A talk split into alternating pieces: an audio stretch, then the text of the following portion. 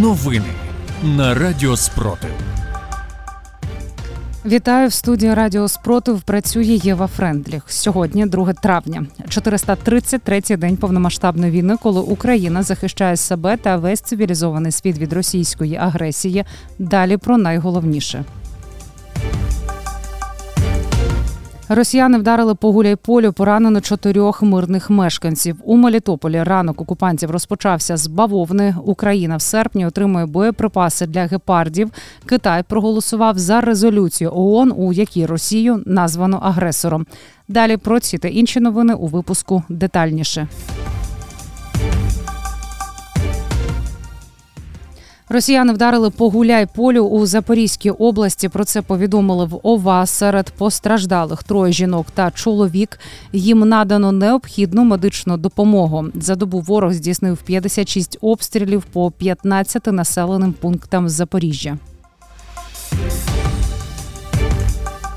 Сьогодні зранку росіяни знову обстрілювали прикордонні населені пункти Харківської області. На жаль, потерпають мирні люди. Про це повідомив голова Харківської ОВА Олег Синігубов. Під ударами було село Петропалівка Куп'янського району. За попередніми даними, осколкове поранення отримала жінка. Зараз медики надають потерпілі усю необхідну допомогу. Вночі росіяни обстріляли Нікополь, були з важкої артилерії. Минулося без загиблих та постраждалих. Про це повідомив голова Дніпропетровської ОВА Сергій Лисак. У місті працюють рятувальники, обстежують територію та уточнюють наслідки атаки. У тимчасово окупованому Мелітополі ранок окупантів розпочався з бавовни. Одиночний вибух чули о 6.45 жителі північних районів міста. Одразу після по вулицях промчався вже звичний для окупантів в Мелітополі набір, поліція та швидка. Про це повідомив мер міста Іван Федоров. У Горностаївці на Херсонщині значні проблеми зі стільниковим зв'язком російських операторів. Натомість добре працює зв'язок національних українських операторів. Про це повідомляє Генеральний штаб ЗСУ. Місцеве командування російських військ даний факт пояснює результатами вражень, яке задають у Збройні Сили України.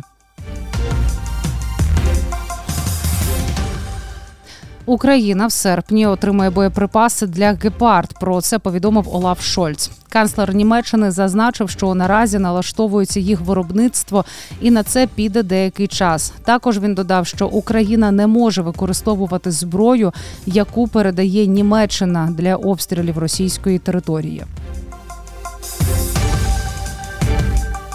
Китай проголосував за резолюцію Генасамблеї ООН, яка містить жорсткі формулювання щодо Росії через її вторгнення в Україну.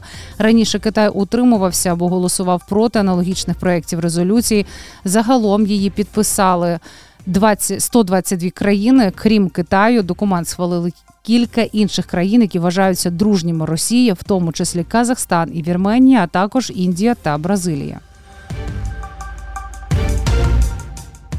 Росія не має достатньо боєприпасів для досягнення успіху у наступі. Так заявляє розвідка Британії. Це спричиняє внутрішні розбіжності, особливо між Міноборони РФ та групою Вагнера. Британські військові також звертають увагу на інформацію про звільнення заступника міністра оборони Мізінцева, який відповідав за матеріально-технічне забезпечення та обіймав посаду лише 8 місяців. За добу Сили оборони України знищили 460 російських окупантів. Більше за новинами слідкуйте в телеграм-каналі Радіо Спротив. З вами була Єва Френдліх. Зігріваємо один одного любов'ю. Віримо в силу оборони України, і все буде Україна.